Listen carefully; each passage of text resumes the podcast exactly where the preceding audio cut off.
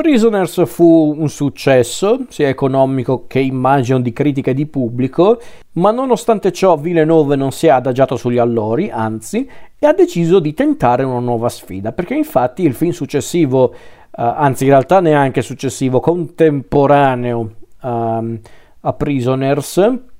perché sono entrambi usciti nel 2013, anche se in realtà questo film non è neanche arrivato nei cinema in Italia, purtroppo, l'avevano distribuito direttamente in home video in Italia e io infatti l'ho recuperato tramite il DVD perché non era uscito nei cinema questo film purtroppo. E quindi contemporaneamente a Prisoners esce un altro film diretto da Villeneuve ma sceneggiato da Javier Gullón, basato a sua volta su un romanzo di José Saramago, che è L'uomo duplicato, e il film in questione è Enemy. Film che vede appunto Villeneuve alla regia, Gullón alla sceneggiatura e come protagonista assoluto Jake Gyllenhaal, che era anche uno dei protagonisti di Prisoners. E di che cosa parla Enemy? Beh, Enemy è un film davvero strano, perché infatti è la storia di un uomo, Adam Bell, il personaggio di Jake Gyllenhaal, questo professore universitario di storia, quest'uomo che peraltro vive in questa città dominata da un cielo grigio, proprio opprimente, cupo. Cosa succede? Che un giorno un collega di Adam gli consiglia di noleggiare un film che a quanto pare si chiama Volere è potere, e qui, appena appunto Adam recupera questo film e lo guarda, nota una cosa incredibile, ovvero che una comparsa di questo film sembra essere il suo sosia perfetto. Allora Adam comincia a indagare, scopre online che l'attore in questione si chiama Daniel Sinclair, nome d'arte di Anthony Clare, e quindi decide di incontrare sto ben amato Anthony Clare cercandolo, diventato proprio ossessionato dalla ricerca di questo suo doppione. E vi lascio immaginare il resto, perché sarebbe davvero un peccato rovinarvi il resto del film, anche perché è un film forse un po' difficile da riassumere, anzi su certi aspetti questo è il film più, tra virgolette, complicato di Villeneuve, perché è un film molto intricato, molto particolare, psicologico ma anche simbolico e non incomprensibile, come hanno detto alcuni. Non è vero, se guardi il film con attenzione è perfettamente comprensibile, non tanto per le dinamiche della storia intendo dire, ma per il significato,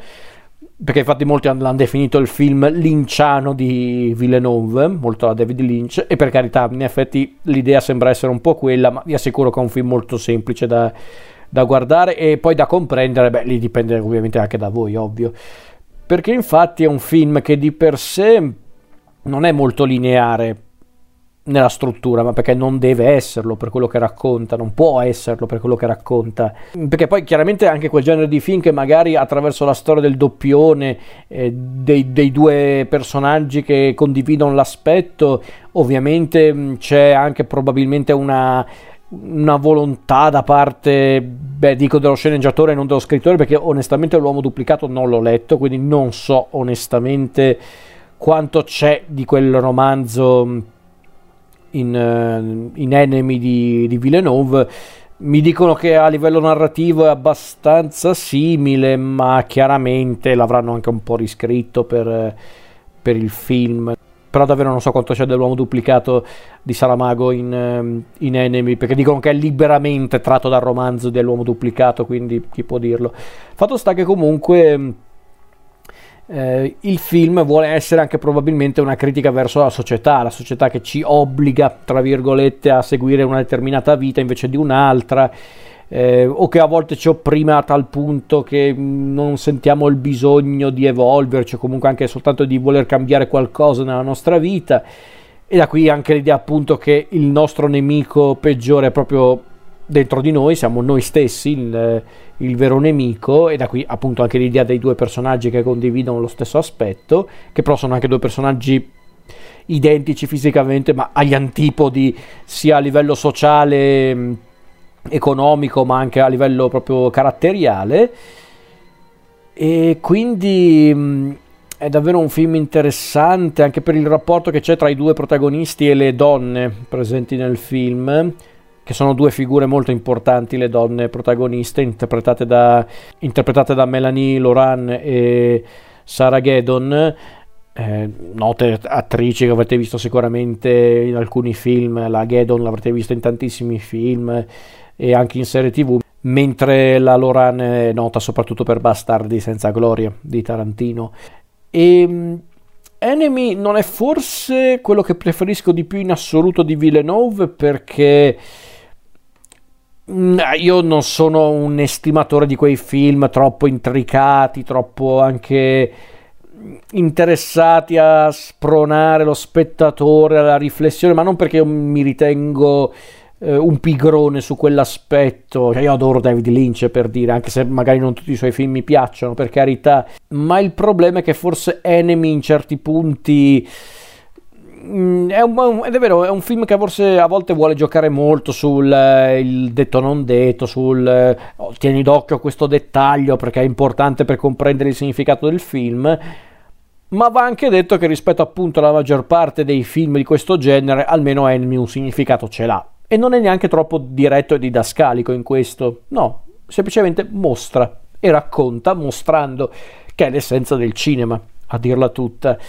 E da una parte un po' mi dispiace che questo film non abbia avuto il giusto riconoscimento e neanche una distribuzione cinematografica. In realtà l'ho capito perché non ha avuto una distribuzione cinematografica, perché questo non è esattamente uno di quei film che acchiappa